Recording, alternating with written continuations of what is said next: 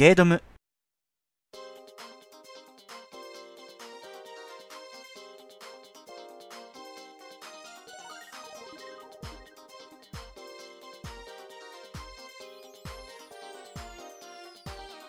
ゲードムはゲーム、読書、映画、DVD 鑑賞を中心に僕池田がいいなって思ったもの、やりたいことを淡々と語るウェブラジオです。どうも池田です。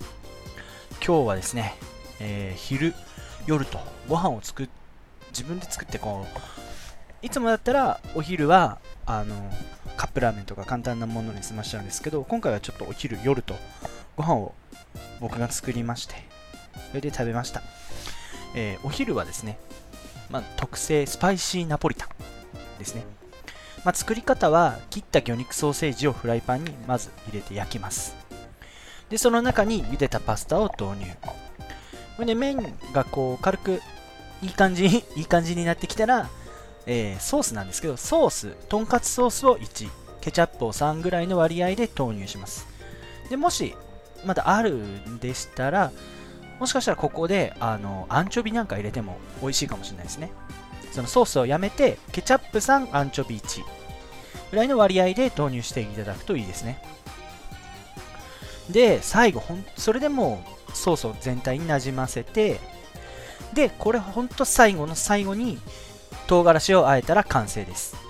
簡単ですよ。もう10分20分でできちゃいます。でスパゲッティを茹でる際ももうこれネットで見てあいいなと思っていつもやってるんですけど1時間その水につけておくと茹で時間が短縮します。多分これどっかで言った気がするんですよね。1時間ほどで全然いいです。そうすると茹で時間が12分で全然問題なくできますね。でこれ本当は最後の工程で唐辛子入れる前です。このフライパンあったかいフライパンであの溶き卵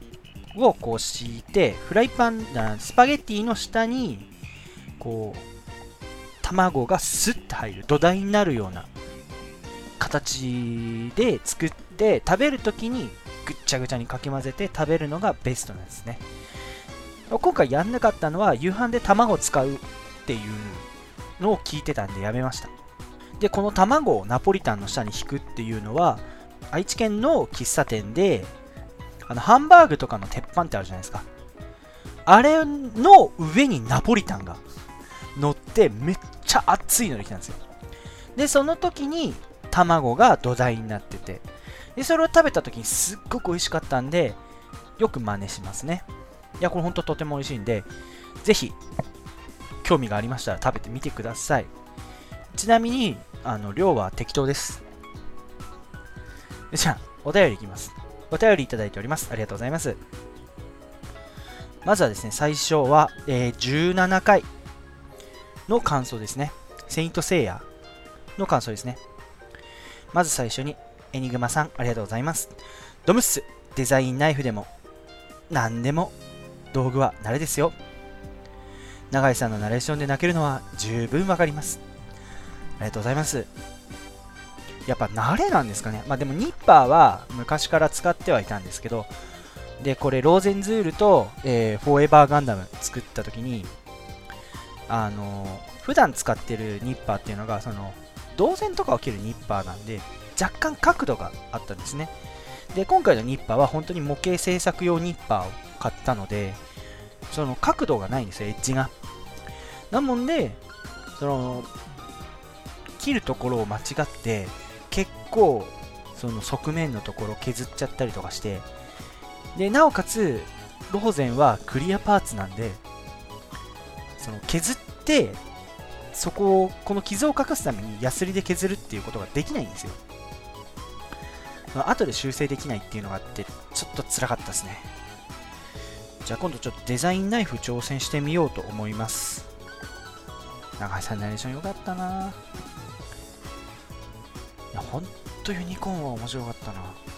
でちゃんと今回サイアムがあの永井さん全部永井さんっていうのが良かったですね。あと。それだけでちょっとやっぱサイアムが喋るだけでグッときくるものがありますね。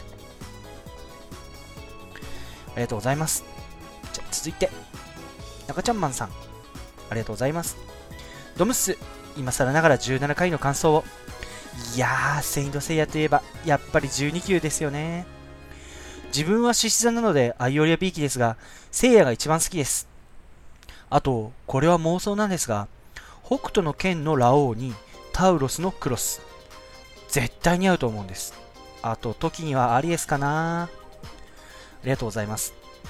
アイオリアですか。かっこいいですよね。やっぱ、アイオリアだけ武器がもう、多分その必殺技が拳で叩き込む、拳を叩き込むのみっていう、そのスタイル。僕大好きなんですね。あの、ハイオリアも好きです。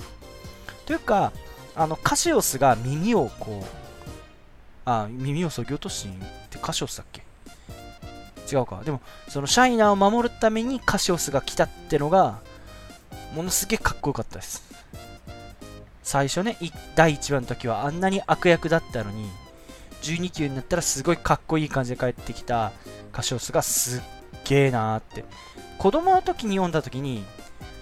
その、やっぱ、ガタイがいいキャラなんですよ。で、その、お世辞にもかっこいいイケメンのキャラじゃないけど、そのアイオリアとの戦いの時に出たカシオスを見て、男ながらにかっこいいなって思いましたね。あと、ラオウにタウラスのクロス。似合いすぎでしょって思いますね、僕も。ただ、凶悪に凶悪っていうかもうパワーにパワーを重ねてしまって、多分聖夜でも勝てないんじゃないかなって思いますね。いや、時にはアリエス。あー、でも僕の中で時はバルゴかなって思うんですよ。なんかその、北斗神、北斗無条件の使い手なんで、そこはちょっと、なんかバルゴの釈迦の方が、バルゴのクロスの方が合うような気がしますね。で、あと、ケンシロウとジャギ。もうジャギは十中八九キャンサーじゃないですか。いや別にそのキャンサーがしょぼいとかそういうわけじゃなく、なんかっぽい。で、ケンシロウは、なんだろう。あ、でも、うん。アイオリアで、アイオリア。レオ。かなまあ、ただ、どの、この兄弟全員飛行つくからみんな、あのー、スコーピオンだと思います。ありがとうございます。で、次にですね、18回の感想、最新回の感想をいただきました。で、えー、18回何を送ったかっていう、何を送ったかっていう何をしたかっていうと、まあ、基本的にコーナーを募集しただけだったので、えー、そのコーナーの、まあ、こんなのを送ってほしいなっていうことを紹介しますね。で、これがどんどん軌道に乗ったら、あれやっていこうかなと、コーナーとして。じゃまずは、えー、お料理企画のことを少し語り語りますね。で、今回、お料理コーナーとこだわりに2つ来てまして、で、それが、えー、増田はじめさんと金賞さんが送ってきてくださいました。本当にありがとうございます。じゃあまず、えー、こだわりの方。まず、増田はじめさん。こだわり。運転するときは履物を脱ぐ。ペダルに引っかかったり、靴底の厚みで踏み加減が変わったりするので、脱げばいいという結論に至った。ありがとうございます。あ、靴を脱ぐ。あ、でも確かにそうですね。僕今履いてる靴のその底っていうのが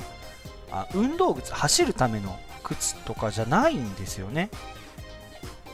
あのオフロードとかを歩く靴なんでソールがすごいはっきりしてるんですよ。あの凸凹が。で時々それがあのアクセルとかに引っかかって事故とかは起こしてないんですけどこう思った以上にスピードが出ちゃったりとか逆にブレーキ踏むときにちょっと引っかかっちゃったりとかして危ないことが23回あったんであまりその靴で今運転してないですね最近はクロックスを使って運転してます。で、それに対して、その真下さんは、靴を脱ぐ。本当に自分の足の感覚で行くっていうことですよね。僕の中のイメージとしては、真下さんといえば車とガンダムってイメージがあるんで、やっぱすごいこだわってんなーって思いますね。ありがとうございますで。えー、続きまして鑑賞さんのこだわりこだわり自分で決めたことはやり遂げるすいませんちょっとかっこつけちゃいましたいや全然もう志としても高くて素晴らしいですよ。自分で決めたことはやり遂げるってなかなかできないですよね。僕はできない方です。驚いてるのはこのラジオが19回も続いてることに未だ驚いてます。うそれだけ続けられてるっていうのはやっぱ聞いてる皆さんがいてくださるおかげですね。でも僕も自分で決めたことはやり遂げたいなと。いつも思うんですけどね。ちょっとやっぱ意志が弱いんですね僕自身の。僕もその金賞さんに負けないようにやり遂げていきたいなと思います。ありがとうございます。続いては料理の方。でこちらは増田さんと金賞さんに送っていただきました。ありがとうございます。で、えー、増田さんの方は豚肉料理の方に、えー、お便りをいただきました。塩コショウした豚肉と市販のキムチを炒めごま油とめんつゆ焼肉のタレでも OK で微調整した豚キムチですね。豚キムチうまそう。単純に美味しそうですね。あーしも今パッと見た感じものすごい簡単ですね。いやでも夏だからこそこうキムチとかこうカプサイシン系取って汗をかいてっていうのは重要ですよね。もうそのごま油とめんつゆで微調整っていう感覚がもうなんか綺麗ですよね。キムチを炒め塩コショウした豚肉とキムチを炒めるときにめんつゆで微調整するってなかなかないですよ。焼肉のタレでも OK で逆に僕はその豚肉とキムチなんで焼肉のタレでやっちゃうかなって思うんですけどそこはもうめんつゆと。めんつゆの方が出汁効いてていいのかもしれないですね。いや今度このラジオで試してみます。ありがとうございます。で次金賞さんの方は夏野菜の方でお便りいただきました。自分が好きなのはゴーヤチャンプルです。ゴーヤを切って塩を振って軽く水にさらすだけ。ゴーヤは軽く火を通すくらいであとは豚肉豆腐をぶち込むだけ。ぜひオイスターソースを隠し味で。ありがとうございます。そうですねゴーヤ。でも僕僕の家でもゴーヤ確か畑かなんかで作ってんのかな？よくゴーヤ出るんですよ。いやほんとうちの家族がゴーヤ好きでよく食べるんですよね。あでもゴーヤチャンプルってあんまうちで作ってないですね。僕自身好きなのがあのゴーヤを切ってで塩で揉む。で、えー、最後鰹節とあえ鰹節あえて食べる。っていうものがすごい好きであの苦味が残ってる方が好きなんですよ僕。ただすっごい苦すぎるのはちょっとダメでうわ苦っっていうのはちょっとあれなんですけどああ苦いねーっていうぐらいの苦味が残ってる方が僕は好きです。オイスターソースを隠し味で。あのゴーヤチャンプルうまそう。ああさっきご飯食べてきたのになんかもうまたなんかご飯が欲しくなりました。いやご飯欲しいですね。ありがとうございます。で、えー、料理の企画についてちょっと今回僕も少し練習を兼ねて作りました、えー、先週はですね豚肉料理の方をあのー、ちょっとレシピを打ったんで今回は野菜の方で、えー、それがですねまだタイトルも決めてないんですけど本当に簡単です。今が時期のスナップエンド。ウそれから玉ねぎを砂糖醤油あとだしをちょっと入れてそれで煮て最後に溶き卵で閉じる。ただこれだけです。でもこれがですねご飯やカツなどのフライ物にあってうまいんです。ちなみにこれの量は適当です。もうこれは絶対です。はい、皆様お便りありがとうございました。これからもどんどんお便り、えー、募集してますので、よろしくお願いします。宛先は番組の最後で。はい、じゃあ今日は何をやるかと言いますと、映画を紹介します。それがですね、X-Men フューチャーパスト。で、これが、えー、5月30日公開した、もう本当に新しい今新鮮な映画です。ピッチピチの映画ですね。それについて、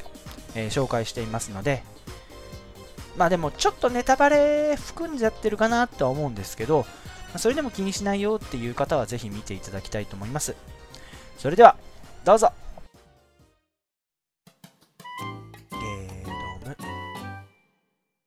映画の時間今回は X-Men フューチャーパストを紹介します。X-Men フューチャーパストは2014年公開のアメリカ合衆国のスーパーヒーロー映画である。まあ、このフューチャーパストをですね、えー、昨日、えー、5月の31日に劇場ムービックス清水で見てきましたね。いや、もう感想としてはとても面白かったです。今回はどちらかというとバトル主体ではなく人間ドラマを主体とした構成になっていて、えー、X-Men ファイナルジェネレーションあのー、プロフェッサー X とマグニートが出会い、たもとを分かつまで。要するにこのマグニートとして、そのエリックっていうんですけど、エリックがマグニートになるまでを描いた、ファーストジェネレーションというお話と、X-Men ファイナルディシジョン。これは本当に、あの、X-Men 3部作の最後ですね。の、両方の続編として描かれています。まあ、なぜ2つの続編かというのはあらすじを紹介してから語っていきたいと思います。まずあらすじですね。2023年の地球、バイオメカニカルロボットセンチネルの攻撃で X メンだけでなく地球全体が滅亡の危機を迎えている。この最強の敵センチネルを倒すにはこのロボットが作られる以前にタイムワープして開発を阻止すればいいと、ミュータントの魂を過去に飛ばすことができる X メンの一人、キティ・ブライドは、ウルヴァリンの魂を1973年に飛ばす。そして2023年の魂を宿らせた1973年のウルヴァリンは、若き日のマグニートとプロフェッサー X を和解させて、どんな姿にも変えられるミスティークの DNA を使ったセンチネル計画を阻止しようとするのだが、といったあらすじですね。この作品は2023年と1973年、2つの時代を舞台としてるんですね。そのため、2つの続編という形になってますね。えー、1973年の方が、えー、X-Men のファーストジェネレーション。2023年の方がファイナルディシジョンの続編になってます。まあ、ちょっとここで疑問なのがですね、ここネタバレになるんで、えー、10秒ほど飛ばしていただけるといいんですけど、ファイナルディシジョンでプロフェッサー X ってなくなるんですよ。なのになぜかいるっていう。うん、それが若干気になってはいるんですけど、まだこの疑問についてはまだ解決できてないです。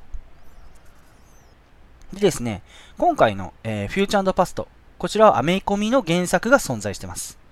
それが Days of Future Past。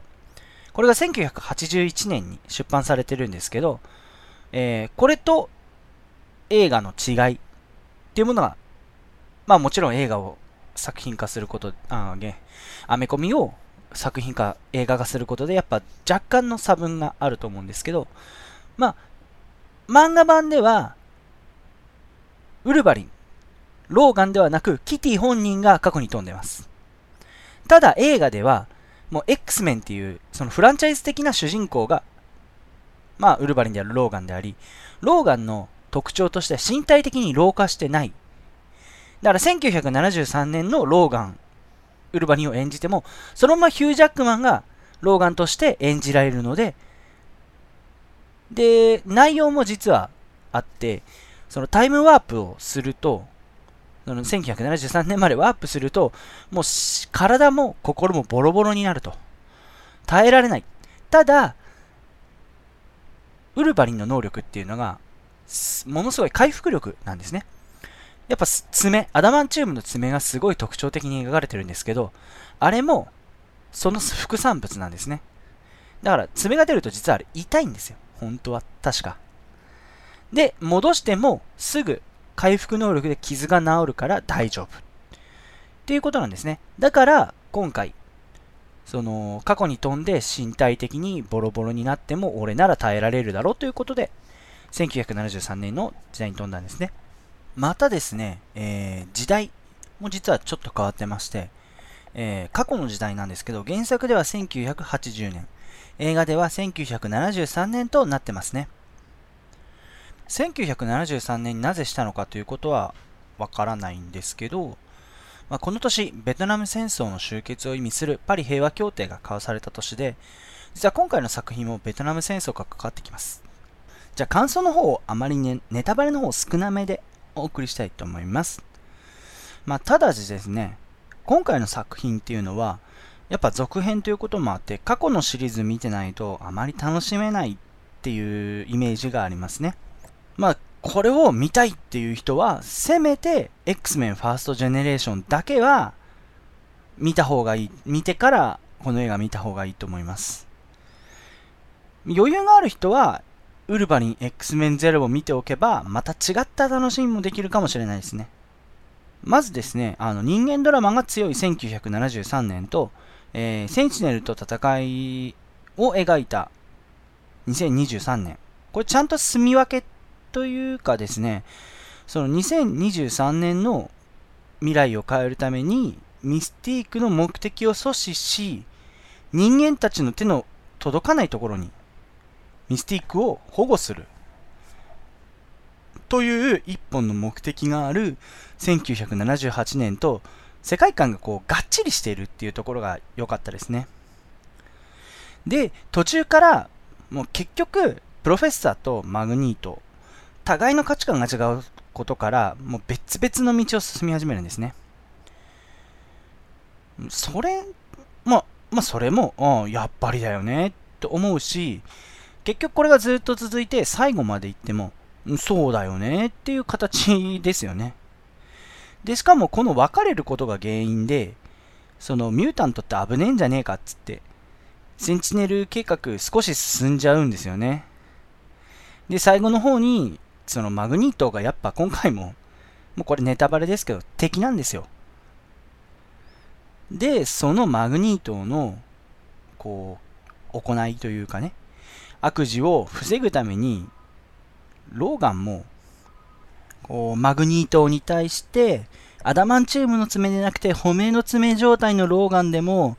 こう、マグニートに苦戦するとか、ツッコミどころがね、満載って面白かったです。特にですね、JFK、ジョン・ F・ ケネディを暗殺したのはマグニートになってます。まあ、あの曲がった銃弾なら魔法の銃弾とか言われてますけど、彼の能力、その金属を操るっていう能力を使ったといえば納得といえば納得ですね。で、過去でのクライマックスでの音楽もかなりやばい状況での雰囲気を盛り上げてるし、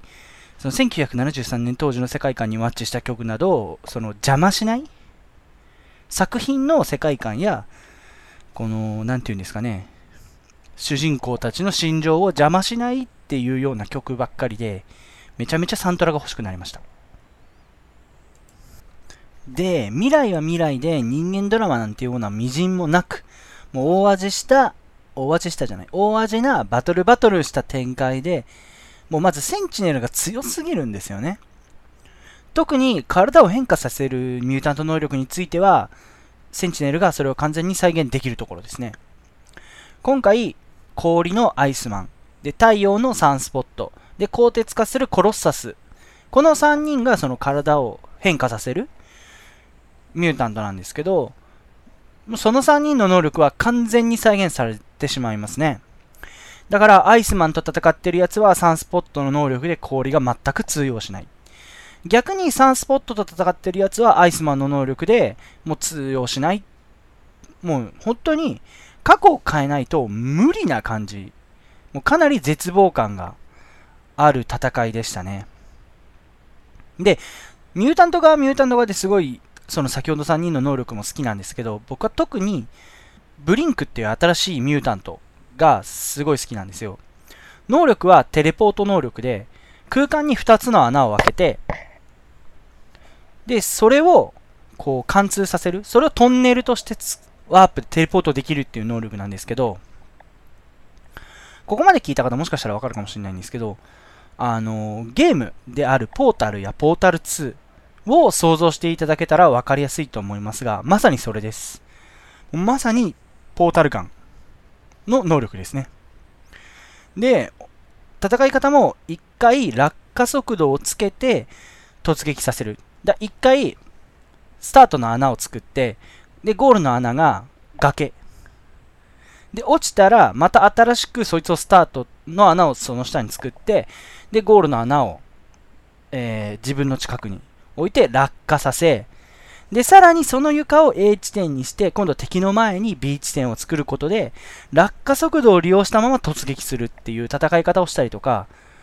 もう完全にポータルじゃんって心の中でツッコミを入れてました。うん、あとはね、キャストもかなり今回注目したところですね。その過去、1973年のキャストは、ジェームス・マカボイ、マイケル・ファスベンダー、ジェニファー・ローレンス、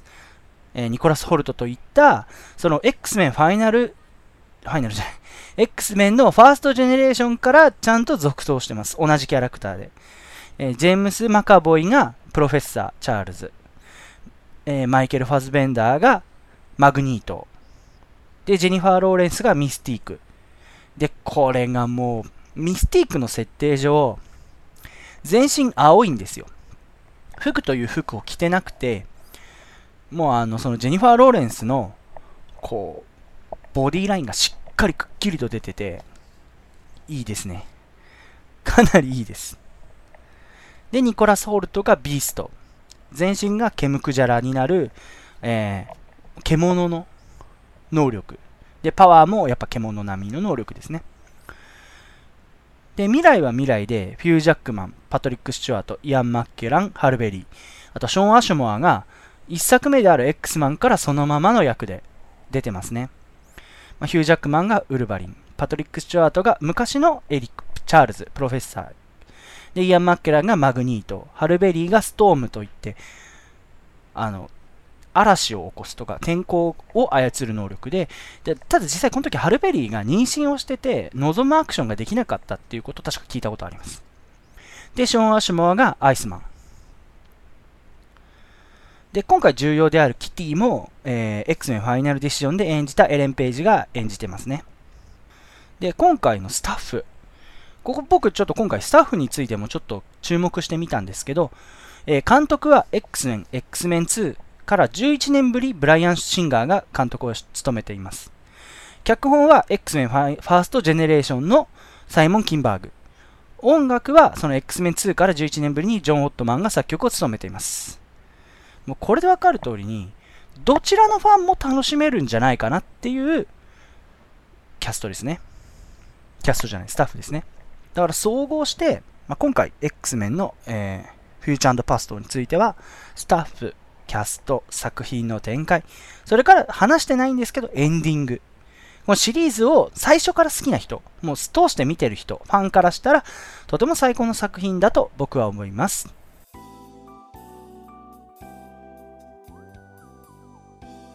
ゲードム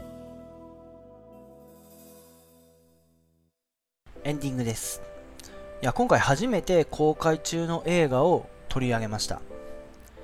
で、本来その映画を取り上げるときって僕いつもあの1回見終わったものでも一番最初から見ながらこう話したい内容っていうのを文字に起こしていたんですね。まあ、でも今回それができないっていうのがものすごい大変でしたね。なおかつあの DVD ですぐ確認できるっていうものではないのであのゴーストライターみたくこう延々とお話をこう語っていくあらすじというかもう本筋ですね。本筋を語っていくというわけにもいかなかったのでいやもうこれからもうどんどん取り上げていくんですけど、まあ、工夫が必要かなっていうのは思いましたね。いやこれからもどんどん新しい映画だろうが DVD だろうがなんだろうが映画の時間ではご紹介させていただきますよ。ただその次に出る新鮮な映画ピッチピチな映画については未定です。多分次に見に行くとしたら、あのジョニー・デップが出てるトランセンデンス。もしくは、あのー、石原さとみ、玉木宏が出てる幕末高校生のどちらかだと思うんですけど、とりあえずは、うん、わかんないですね。はい、この番組では皆さんからのお便り、番組の感想、誹謗中傷、嵐コメントを募集しております。す、はいえー、べ、てのお便りのメールアドレスは、ガノモ617 gmail.com ganomo617 gmail.com です。ツイッターアカウントは僕個人のアカウント ike アンダーバー dai2887 に直接リプライ。または、えー、ハッシュタグゲードムひらがなでゲードムまでお願いします。またですね、えー、先週の放送で紹介しましたあなたのおすすめ料理のレシピ。あと出たいよゲストに出たいよ最後にあなたのこだわりこの4つに関しても随時募集しているのでお願いします。